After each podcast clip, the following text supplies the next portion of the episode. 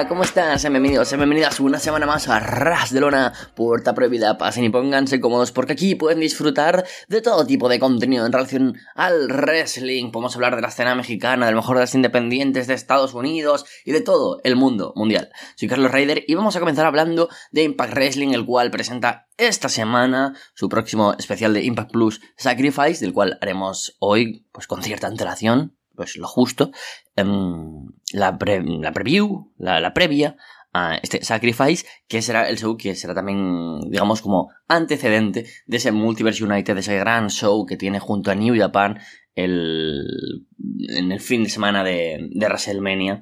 Y precisamente sobre eso quiero empezar hablando de una noticia importante que em, de momento está un poco en el aire, está cogida con pinzas, pero creo que es importante comenzar hablando por ella porque Will Osprey, el campeón, eh, bueno, ahora ya no es campeón, el luchador de New Japan Pro Wrestling, se ha lesionado y ha tenido que ser sustituido de la New Japan Cup, sustituido por su compañero en OC Open, eh, Mark Davis. Y por lo tanto, bueno, no se Open, no, mejor dicho, en United Empire. Y como digo, pues esa lesión le ha provocado que tengan que salirse de la New Japan Cup y que New Japan Pro Wrestling tenga que buscar un sustituto. Esta lesión, que si no recuerdo, que mal me preparo esto, si no recuerdo mal, es una lesión en el hombro, mm, le tendrá pues apartado de los rings durante un tiempo. Largo o corto, no se sabe. Y ahí está la principal duda. ¿Llegará Will Ospreay a Multiverse United donde tendría que enfrentarse a Speedball Mike Bailey? Esa es la, gran pregunta. Fue una lesión que habría tenido el eh, pasado lunes. Entonces, em, esta lesión podría durar por lo menos un par de semanas más. Quiero decir, una lesión en el hombro, a no ser que sea algo bastante leve, le apartaría del fin de semana de WrestleMania. Pero Impact Wrestling, que cuando ocurren este tipo de situaciones suelen anunciarlo y, rápidamente buscar un reemplazo, pues em, de momento no se ha pronunciado del mismo modo que la empresa nipona. Por lo que yo apelo a que quizás están siendo cautos con el, estado de la lesión y prefieren esperar a ver si Will Osprey se puede recuperar y enfrentarse a Mike Bailey. Pero algo que también tenemos que anticipar y que tenemos que saber es que si llega Osprey a Multiverse United, este no seguramente nos dé un combate a la altura de lo esperado porque uno Sabemos que es un fin de semana exigente y que los luchadores no dan el 100% en todos sus combates. Sin ir más lejos, ese mismo día Mike Bailey se enfrentará a Kota Ibushi en Bloodsport, por lo que tendrá otro combate de una alta exigencia y de una calidad esperada pues muy muy alta. Sabemos que Bailey es un tipo que tiene las capacidades, no solo en ring, sino también físicas, como para poder estar todo un fin de semana luchando al más alto nivel y contra los más grandes rivales en estilos muy distintos, como va a pasar pues con Kota, pero es verdad que Osprey pues no estaría al 100% como para dar un combate extremadamente trabajado, con mil spots. Es mi punto de vista, vaya. Creo que ahora mismo la mejor solución sería que ante la posible duda de que este combate no pudiera ser redondo o no suceder, pues con toda celeridad posible Impact Wrestling buscar junto a New Japan un reemplazo de calidad. Quiero decir, a mí ahora no me valdría un Evil o un Yujiro Takahashi. Eh, con, todo el respeto a ambos, ¿eh? Pero si ahora mm, no pudiera luchar Will Ospreay, yo creo que era el combate que más ganas tenía la gente de ver em, en Multiverse United. Y yo creo que uno de los combates que más ganas tiene la gente de ver dentro de todo el WrestleMania Weekend. Will Ospreay fueron los luchadores más destacados de 2022, como lo fue Mike Bailey. Y en los premios de Ras de Lona, pues estos se vieron recompensados con, premios a lo mejor del año. Pero mm, es difícil de reemplazar a Will Ospreay. ¿Qué tres alternativas, rápidamente comentaré, que me gustaría que sucedieran? Uno, y voy a ir de menos a más, me encantaría que fuera alguien como Shingo Takagi, el ex campeón y la IWGP, es buenísimo, es un gran, gran atleta, muy veloz y con una mezcla de estilos muy buena que también se adapta muy bien a sus rivales y creo que enfrentarse a Mike Bailey sería adecuado porque puede tener esa parte más física, eh, el bueno de Shingo, y Mike Bailey, pues toda esa parte de striking que ya conocemos, pero los dos tienen como ese aguante y ese fuelle que le da intensidad a los combates y ahí me recuerdan bastante a, un estilo parecido. Así que Shingo sería una opción genial. Otra, número 2, que creo que sería un poco más complicada, pero sería idónea, sería Hiroshi Tanahashi, el ace de, de New Japan Pro Wrestling, uno de los mejores luchadores del mundo y seguramente del siglo XXI, que, pues por supuesto, nos podría dar un combate que es muy difícil de, igualar. Pero, para mí, el número uno sería Zack Saber Jr. Posiblemente junto a Brian Danielson, el mejor luchador técnico de la pasada década, bueno, de la presente también, y creo que además ha estado luchando en Estados Unidos hace poco, estuvo, si no me equivoco, en el primer show del regreso de Ring of Honor TV. Entonces sería genial poder tener a Mike Bailey contra Zack Sabre Jr., porque tendríamos a dos de los mejores luchadores en técnica depurada, luchadores de mm, Canadá y Reino Unido que se fueron a Japón a formarse y a curtirse en el mundo del wrestling técnico, así que sería ideal. Veremos si Will Ospreay llega, el wrestler de United Empire, el líder del stable, o finalmente se cae de la cartelera. Otra noticia que quería comentar antes de hacer la previa de Sacrifice es la marcha de Taya Valkyrie. No voy a hacer un repaso de qué pasó esta semana en, Impact Wrestling, más allá de algunas pinceladas que iré comentando a medida, a medida que haga la previa de, de, Sacrifice, porque me servirá la previa para comentar qué ha pasado en el último Impact y no pisarme luego con, con esta preview del evento especial de Impact Plus. Y es que Taya Valkyrie, la güera loca, ha firmado un contrato con All Wrestling debido a que se acabó su contrato con Impact Wrestling. ¿Cuántas cosas tan rápido, toda la vez en todas partes, nunca mejor dicho, como ahora mismo?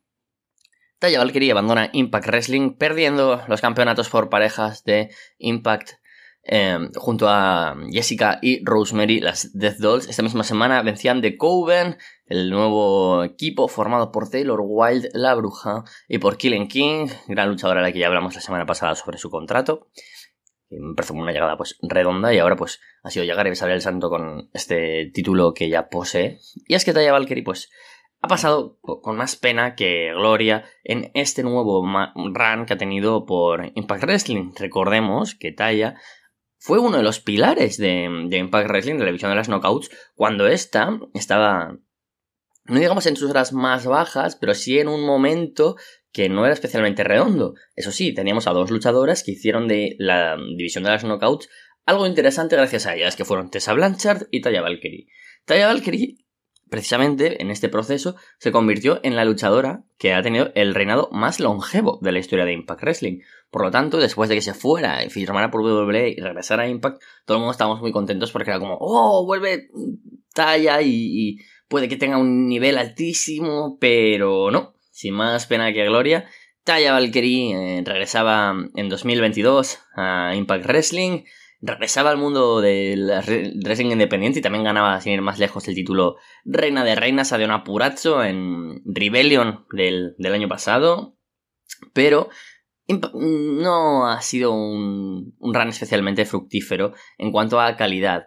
Ganó el título de Reina de Reinas a los dos combates, ganó el título Tag Team junto a Rosemary enfrentándose a The Influence. Parece que ha pasado como 100 años de The Influence, pero sin ir más lejos, fue en junio del año pasado y desde entonces han tenido pues estos cambios de titulares constantes contra BXT, o contra Bext, eh, y luego mm, volviendo a ganar los títulos recuperándolos junto a Jessica, en esta historia en la que Jessica está hipnotizada, pero aparte de aportar su veteranía y su nombre a la división por parejas, sus combates han sido bastante malos. Hay bastante poquito que podamos destacar directamente de, este run a nivel calidad in ring, mucho, pues puedo recordar pues los momentos que ha tenido junto a, este Dolls contra Giselle Show y distintas rivales y poco más. Ese combate contra Don Apuracho recuerdo a, a nivel singles en eh, Impact en su regreso, cuando venció a Don Apuracho y se convirtió en la luchadora que portaría a partir de ahí el campeonato Reina de Reinas de AAA. Una pérdida que yo creo que es nimia, pequeña, que mm, no afecta en absoluto a Impact Wrestling. Que ahora, por historia, porque además nos ha contado Impact Wrestling, lo que tiene sentido es que Jessica vuelva a perder ese hechizo y regrese Havoc y tengamos a DK formando equipo de nuevo. Quién sabe si con Black Taurus y con Chris Steve, que por cierto perdieron en el opener de esa semana contra Jonathan Gresham y Mike Bailey. Veremos qué es lo que sucede con Jessica, es la gran incógnita ahora mismo, pero creo que es una pérdida muy menor para Impact Wrestling.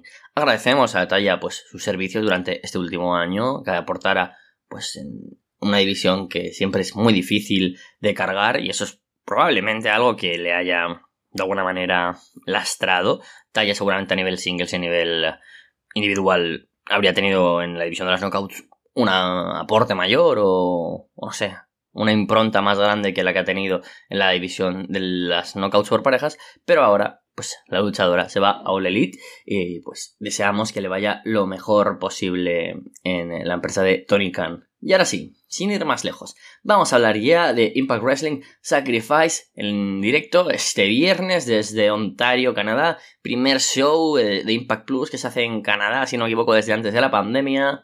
Así que tenemos una cartelera muy muy interesante con 8 combates, de los cuales hay 7 que me interesan y uno que vamos a comentar el primero que me parece terrible, como es ese Tommy Dreamer contra Bully Ray Busted Open Match. Yo sé que hay gente que, que, va a estar contenta y que es fan del wrestling antiguo y que la nostalgia le puede y que además que sea un Extreme Rules entre dos absolutas leyendas de la CW le encantará y tener ese Bully contra Dreamer le encantará. Pero para mí es un combate sobrante que lastra una cartelera con un buen ritmo por los luchadores y los combates que vamos a tener. todos son singles matches menos el main event y el combate por el título por parejas de Impact. Y este combate que seguramente se alargará en exceso, en el que el ritmo que pueden sopesar em, a sus espaldas tanto Dreamer como Rey es muy lento y muy bajo y que por lo menos pues destacará el poder tener em, ciertos elementos hardcore en el match que nos dé cierta nostalgia, pero tampoco van a ser spots especialmente espectaculares. Teniendo en cuenta que Bully Ray ya le sacó un gran, gran combate a Alexander en el primer pay-per-view del año en Hard to Kill, y aún así seguramente es el peor combate de Josh Alexander en los últimos años, veremos qué nos puede dar un Tommy Dreamer que la decadencia es ya la marca de agua de su carrera en 2023. Por otro lado, tenemos dos revanchas de No Surrender, dos combates que me parecen pues interesantes, porque son luchadoras y luchadores bastante buenos, como son Giselle Show, esta vez acompañado de acompañada de Jay Vidal y de Savannah Evans contra la virtuosa de Purazzo, y Jonathan Gresham que se enfrenta a Speedball Mike Bailey. Por el lado de las knockouts tenemos esta revancha ahora con Savannah Evans ya como guardaespaldas confirmada de Giselle Show, una luchadora que finalmente mi crítica era que ella quería ir a singles y mm, tenían ahora puesta a Savannah Evans, que sí, pues al final será su guardaespaldas, cumpliendo una función muy parecida como eh, tuvo con Tasha Steels, pero recordemos que al inicio Savannah Evans era la manager de Tasha Steels y fue eso cambiando y derivando a que formaran tag team. Espero que no pasara lo mismo. Jay Vidal vencía esta semana a Johnny Swinger, que al margen de que fuera dentro de esa historia de Johnny Swinger, que quiere conseguir 50 victorias seguidas y no consigue ni media, pues em, me asusta qué es lo que puede pasar con una Giselle que em, está, por supuesto, con el foco en el título de las knockouts, lo mismo que Don Apuracho. Yo creo que aquí tendremos victoria de la virtuosa para poner el empate en el marcador. O a lo mejor, pues, nueva victoria de Giselle, esta vez con trampas por parte de Savannah Evans y Jay Vidal, aunque no me extrañaría que por parte de Ona recibiera ayuda de Jordan Grace, puesto que... Ah, no, bueno, Jordan Grace no, porque está... Mm, bueno, la cuestión es que yo creo que Giselle Show eh, también podría vencer en este combate, pero todo apunta a que tengamos un combate múltiple entre todas en eh, Rebellion, pero sobre todo el que está confirmado es que tendremos con Jonah Purazzo, Giselle Show y Mickey James, la cual pues como está anunciada como campeona. No espero un cambio titular en Sacrifice. Em, para Multiverse United, donde también estará la luchadora japonesa de Tilla de Tokyo Yoshi Pro Wrestling, em, Miyu Yamashita y Jonathan Gresham contra Mike Bailey. Esta vez pues formaron equipo y vencieron, como decía anteriormente, a DK. Esta vez es Bailey el que le da ese reto a Jonathan Gresham y dice, bueno, tú me venciste, ahora me toca a mí. Yo creo que esto apunta a que tengamos sobre todo a un Mike Bailey que ahora venza a Jonathan Gresham para tener ya mm, un poco más de digamos, solvencia, ¿no? En ring para enfrentarse a Will Ospreay y decir, bueno, es que vengo a ganar a Jonathan Gresham.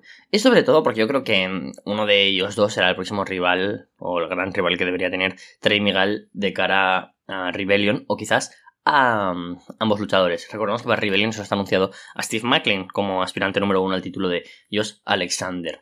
Hablando del título de la X Division, Trey Miguel tendrá un combate defendiendo su título de la X Division, me alegra tener el título de X Division en Sacrifice, contra un oponente elegido personalmente por Santino Marella. Santino Marella está siendo muy divertido y la verdad es que ahora pienso que ha sido una gran, gran incorporación. Lo voy a decir cada semana que me parezca que sus segmentos son muy divertidos. Esta semana tuvimos a Vladimir Kozlov, además, eh, un pequeño segmento con, con él con Dirty Dango. Entonces yo ahora, sobre quién puede ser ese rival de Trey, tengo tres opciones.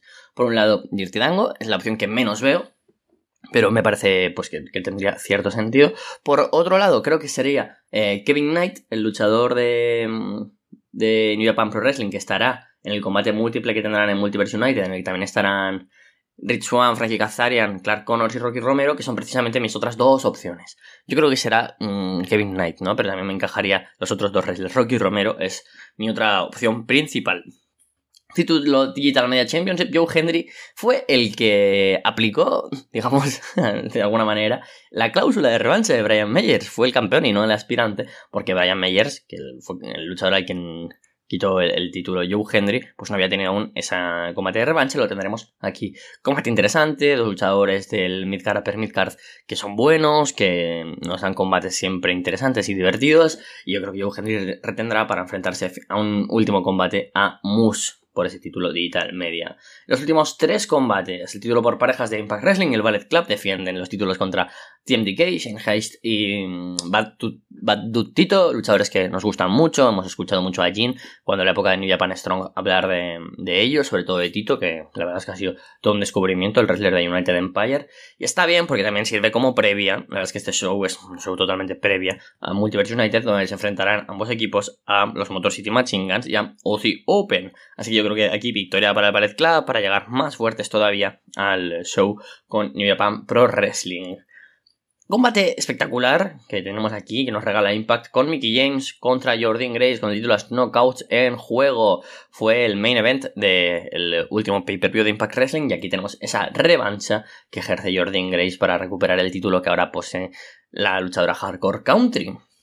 Yo creo que aquí tenemos un final eh, seguramente para proteger a ambas luchadoras que sea sucio. Quizás la aparición de Masha Slamovich que está metida en esa rivalidad con Mickey James junto a Bully Ray y Tommy Dreamer. Y por supuesto sabemos todos la backstory que hay detrás junto a Jordan Grace. Me cuadraría mucho que fuera la luchadora rusa, la nueva campeona por cierto de GCW, la que apareciera en este combate para dar un final, em, ya sea con una victoria por descalificación o un test. Y si no es Masha, sería hoy el show o de Napuracho o quizás todas. Veremos qué es lo que sucede.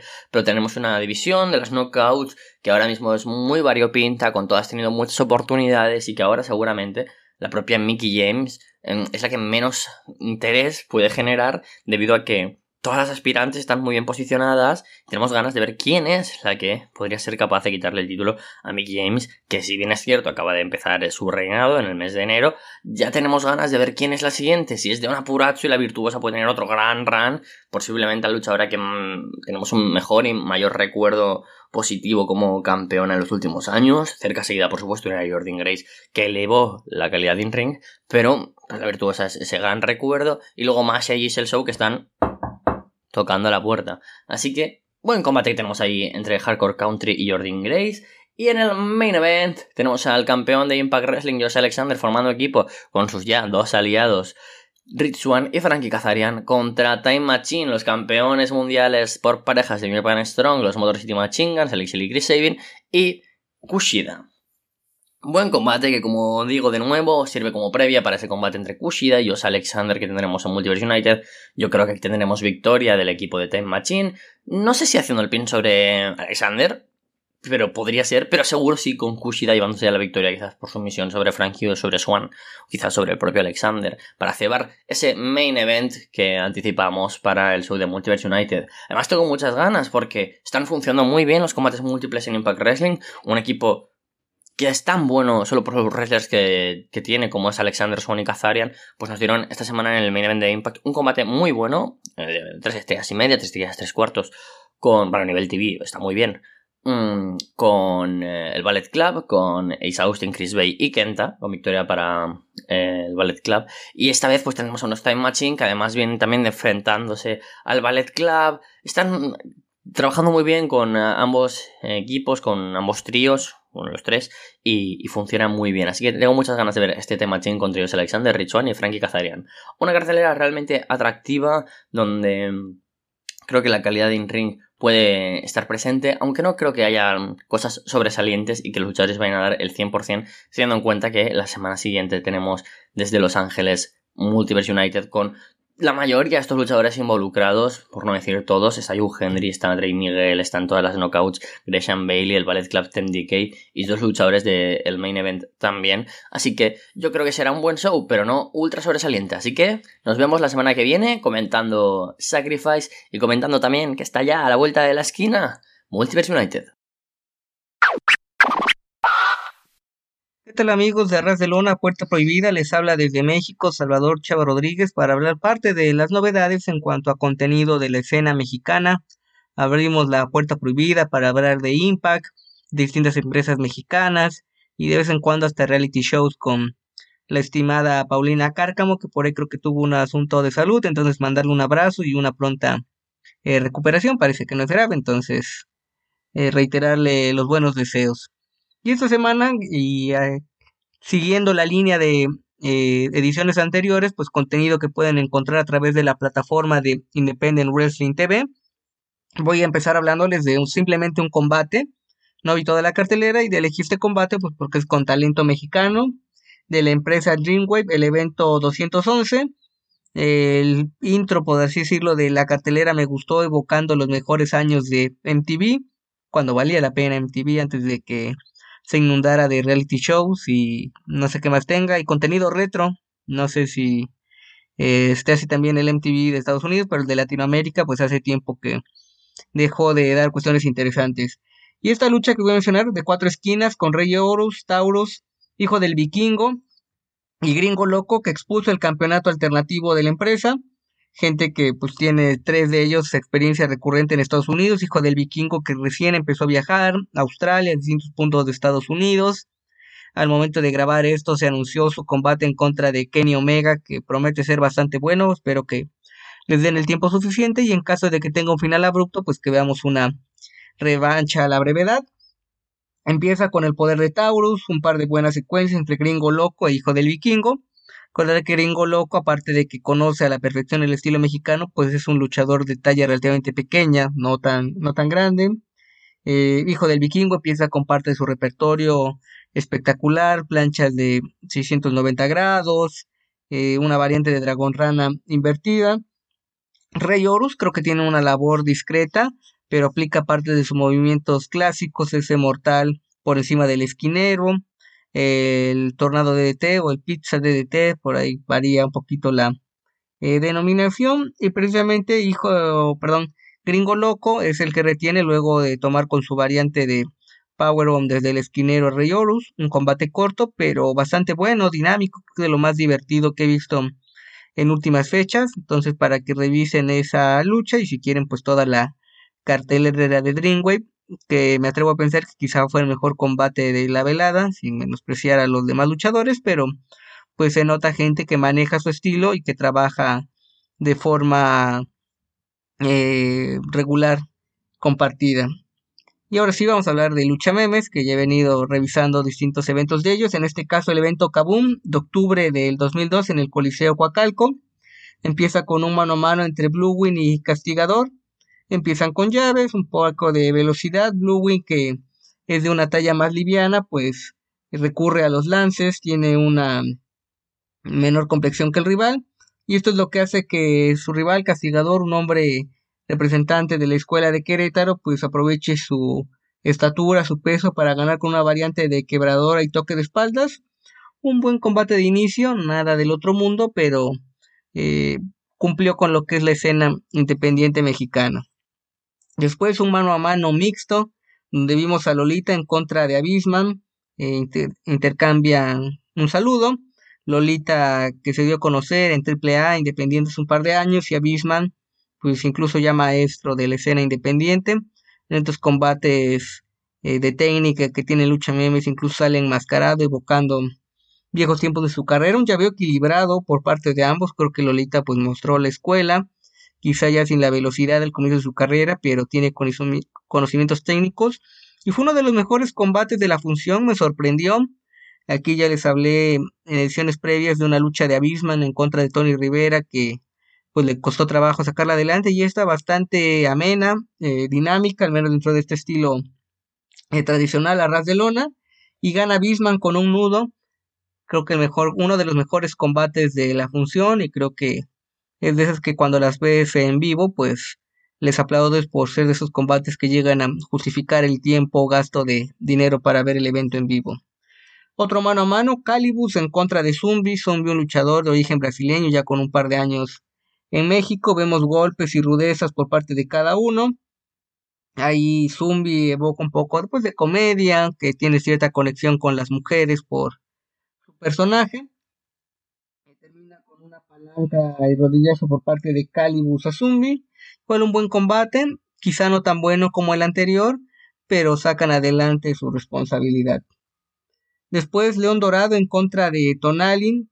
Eh, Tonali, alumno de Último Guerrero, ya con cierta actividad en la Arena México, que parece que quizá pueda quedarse de fijo en la empresa. Empieza León Dorado de forma eh, sorpresiva con un tope.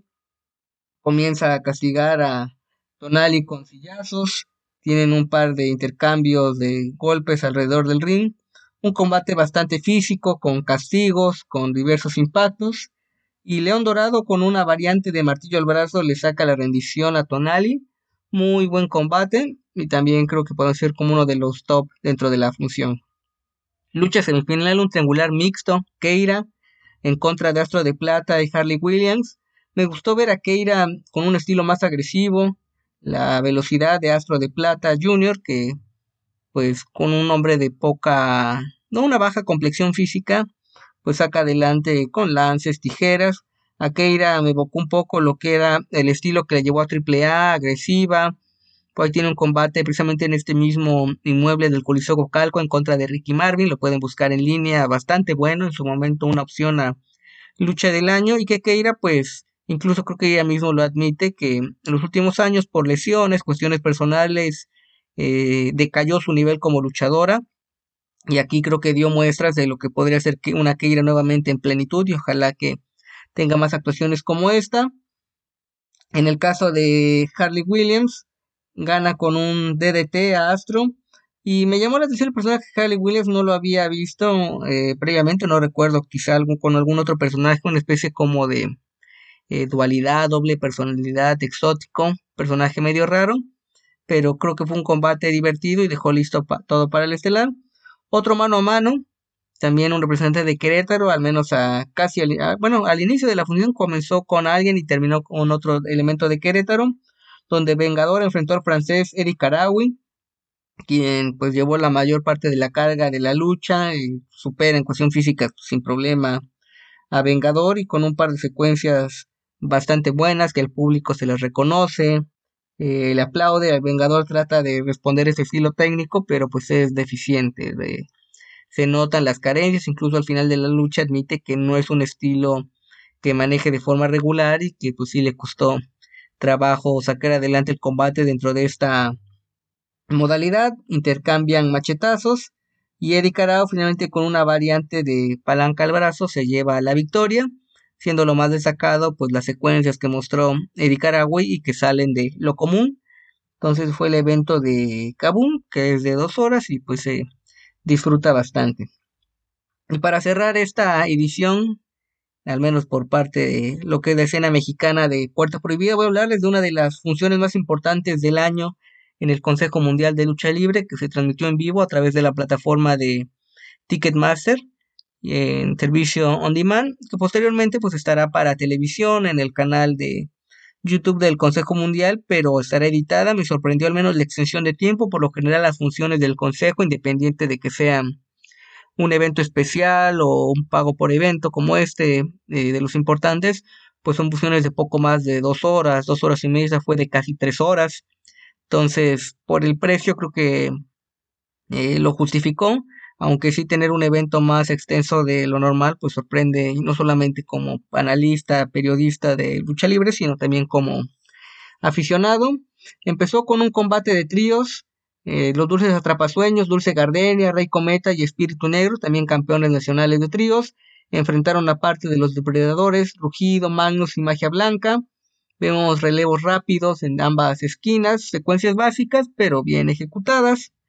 Pues es lo mínimo que se puede esperar de un sitio denominado la Catedral de la Lucha Libre Mexicana, la Arena México. Eh, Dulce Gardenia, que con su estilo habitual pues logra cautivar al público, hacerlo reír. Mucho público ocasional en la Arena México que pues disfruta ese tipo de ocurrencias. Y el cierre me parece un tanto abrupto, una huracán invertida por parte de Rey Cometa a Magia Blanca. Y digo esto por el toque de espaldas, me parece que ahí se equivocó el referee, marcó las tres palmadas, o eso percibí yo, quizás así se había planeado el final. Eh, toque de espaldas, ganan los técnicos y Rey Cometa reta a Magia Blanca por el Campeonato Nacional Welter, un Campeonato Nacional Welter que, aunque tiene una historia amplia, tuvo un par de años sin actividad, recién se hizo una campaña, digo, recién hace un par de meses, que ganó Magia Blanca, pide una oportunidad y parece que en un par de días tendremos esa lucha titular que debe de ser buena, no creo que cambie de campeonato, pero sí queda la sensación de que quizá esta lucha pues tenía eh, más minutos por delante. Después otro combate de tríos, es de gente de peso completo. La versión actual de los Infernales, Hechicero, Euforia y Mephisto, campeones mundiales de tríos del Consejo Mundial. Enfrentaron una nueva versión de los Guerreros Laguneros, Último Guerrero, Gran Guerrero y Stuka Jr. Vemos llaves y rudez por parte de los Infernales, secuencias fluidas que, aunque se llevaron la derrota, demuestran que es uno de los mejores equipos no solamente de la empresa, sino de la lucha libre mexicana en este momento. Gana la primera caída los guerreros laguneros con una serie de llaves combinadas bastante llamativas, pero por ahí tuvieron problemas en la ejecución. Entonces hay un detalle que quizá podrían mejorar. Pero después en caídas consecutivas, algo inusual, ganan los guerreros de forma contundente y piden un reto por los campeonatos. Euforia responde al reto simplemente sí, que van a exponer los campeonatos. No sé si lo veremos también a corto plazo como el del campeonato welter, se vienen las eliminatorias por el campeonato universal, entonces quizá para darle respaldo a esas eliminatorias, pues tengan, veamos luchas mano a mano eh, de campeonato, entonces quizá en una semana sea lo que les mencionaba del campeonato welter y a la semana siguiente por el campeonato mundial de tríos.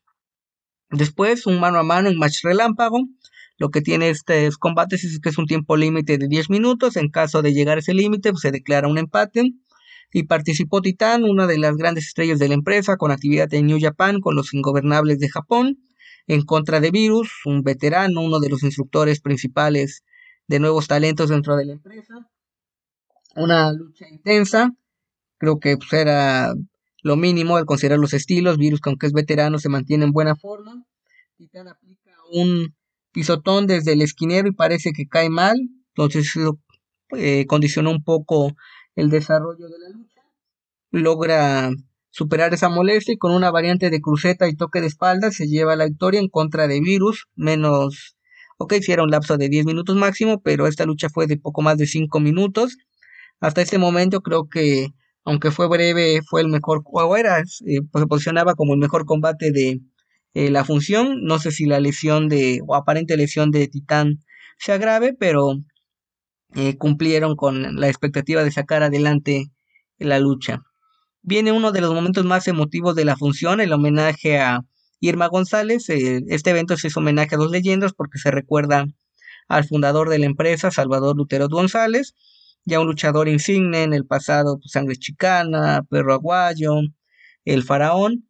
Irma González, que vendría siendo uno de los equivalentes en la edición femenil al Santo, a Blue Demon para entender parte de su grandeza campeona nacional en múltiples veces del mundo, su hija también que fue luchadora, en la transmisión creo que no lo resaltaron tanto, Irma Aguilar, entonces hay un detalle que vale la pena destacar, usó el personaje de la novia del santo, y ya el santo tiene casi 40 años de muerte, entonces o más de, hay, sí, casi 40 años, hacer un poco de pues, matemática, ¿no? De una mujer longeva, se puso a cantar, bastante, pues, emotivo, ver a la a una Irma González que también fue maestra de luchadoras, contenta y demás.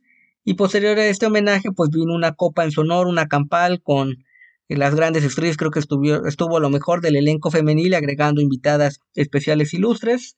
Participaron Amapola, Eh, Zanelli, luchadora de tercera generación, ya que hablamos del santo, su abuelo, perdió la máscara acompañado del santo, por ahí en su momento se llegó a jugar con la máscara que perdió el santo, y no precisamente el santo, fue una lucha en parejas, un tanto inusual, donde eh, el abuelo de Zanelli, Chuchu García, exponía la máscara del robot R2D2, sí, como Star Wars, pero bueno, antes no había tanto problema de derechos de autor, pierden la lucha y se conoce la identidad de Chuchu García. A su vez, Zanelli es hija de Mano Negra y regresa y parte de su equipo es el de Mano Negra y de Warrior Jr., su sobrino que desafortunadamente falleció el año pasado luego de una lesión que lo tuvo bastante tiempo fuera y que pues derivó en sus problemas de salud, eh, representando a la escena independiente eh, extranjera, Sumi Sakai, Seuxis, Lluvia, Reina Isis, la Catalina, la chilena ex NXT, que también tuvo eh, un, par de funciones con Big Lucha, ahora en el elenco de la Arena México. Valkyria, una luchadora joven de Guadalajara, recibiendo una oportunidad importante. Era Stephanie Baker. Se viene una campal y después una para determinar grupos que a fin de cuentas pues tienen que eliminar de forma directa. Soy crítico y eh, si por alguien me escucha de la Arena México, pues podrían omitir eso e irnos directo a la lucha de eliminación. Es una lucha rápida, pues por los estilos variados. Eh, Sanelli se encarga de la primera eliminación de la noche al rendir con un candado invertido a Metallica.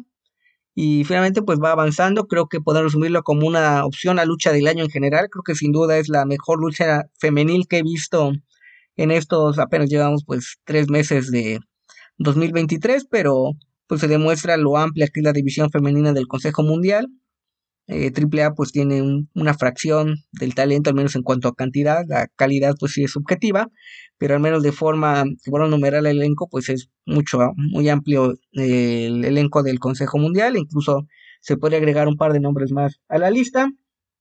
Con un azotón iconoclasta gana Amapola, y fue motivo porque Amapola fue alumna de Irma González, entonces, eh, pues dándoles gracias, evocando a la maestra y la victoria de eh, esta veterana Amapola, una de las luchadoras insignes de la empresa.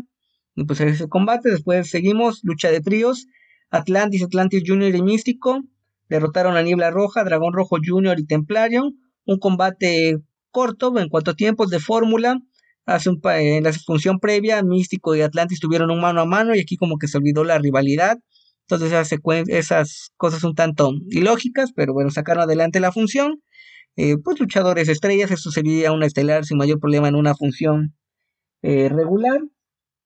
Y Atlantis Junior con una plancha cruzada en contra de Templario se lleva la victoria. Luego Dragón Rojo Junior ataca a Templario. Entonces quizá veamos un duelo directo de máscaras en una de las funciones grandes de la empresa. Todavía falta mucho para el aniversario, pero estos talentos alzan la mano para recibir la oportunidad como estelarista. Será eh, los 90 años de la Arena México, entonces quizá no solamente es una función, sino que veamos dos o tres funciones conmemorativas.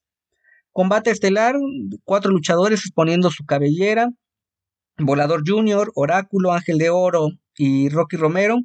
Rocky Romero que, pues para calentar la rivalidad, le quita el campeonato mundial histórico Welter NW a Volador Junior en lo que creo que es la mejor lucha que hemos visto en México en lo que va de este año y también sacó un video musical con locaciones en la arena Coliseo, pueden buscarlo en línea sin mayor problema, Dale Azúcar, y se refiere a Volador por su nombre personal, Ramoncito, como su hijo, y en este video pues sale un niño con la máscara de Volador y dice, papá, quiero ser eh, un luchador como tú, y le dice, hijo, nunca vas a ser, a llegar al nivel que yo tengo, entonces pues bastante curiosa, divertida la forma que se ha vendido eh, Rocky Romero como rudo.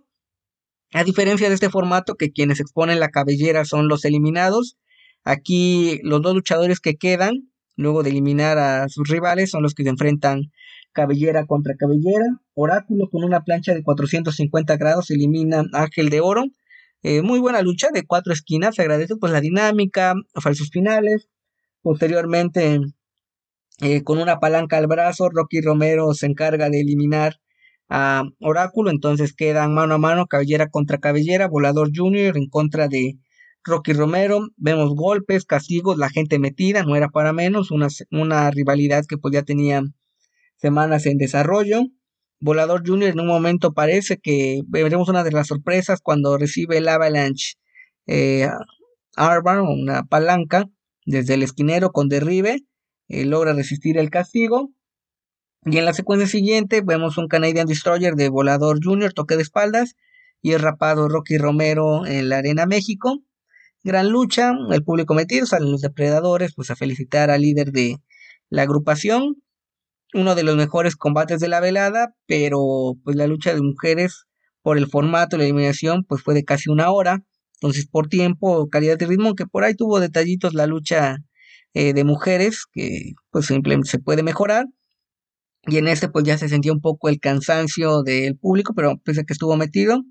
Entonces, uno de los mejores combates de la velada, pero sin llegar al nivel de ese mano a mano titular que tuvimos hace un par de semanas.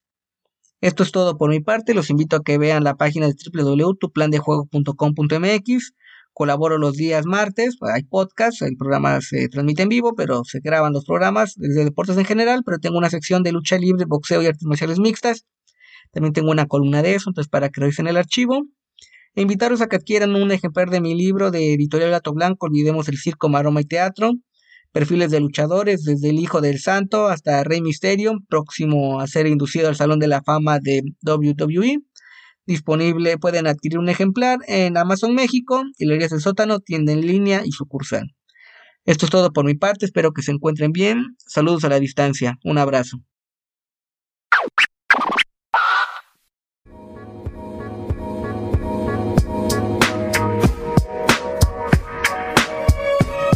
Dani como que se acerca a Julia Hart y se pone a bailar Dani durante varios momentos del combate, ¿no? se pone la mano en la cara y se pone a bailar así. Y Brody viene a matarlo con un chopa al pecho. Obviamente no es tampoco exactamente el combate que esperas porque ahora en el rol que tiene Daniel en la JS y le pone otro condimento, ¿no? También de otra forma ha de otras formas, ¿no? No, no simplemente como wrestler, sino que también como aplicar el personaje en el ring. Y debo decir, disfruté mucho el bailecito, ¿no? Como que yo no soy un tipo que vaya a romper la discoteca, ¿no? Porque rara vez voy a, eso, pero creo que lo voy a lo voy a añadir al, al, repertorio, ¿no? O sea, como que le, le, pone ahí como un poco. Yo no sé cómo está el estatus de la relación entre Julia Hart y, Lee Johnson, ¿no? O sea, como que yo vi el rostro de Top y como que le dijeron, bueno, ok, eh, Cody nos casamos y como que Cody le importó tres, tres cuartos, ¿no? Pero bueno. Bueno, le, dijo que, le, dijo que estaban saliendo juntos, pero ya salió luego que se van a casar. Ah, sí, creo, eh, eh, creo que incluso le habían anunciado que se iban a comprometer, ¿no? En verdad, en Top fue que simplemente anunciaron que estaban juntos. Voy a increíble, capaz que revisione el primer capítulo de Top. Simplemente, o, simplemente voy a escuchar la parte de la reseña que hicimos con Paulina, tal vez. Mejor es más rápido eso. Y voy a ver, en verdad, si es que si es que le dijo que se iban a casar o si que estaban juntos simplemente. Pero bueno, independiente de ese flashback, eh, creo que el combate fue muy entretenido. Es bastante satisfactorio ver a Brody King matando gente. Así que eh, fue,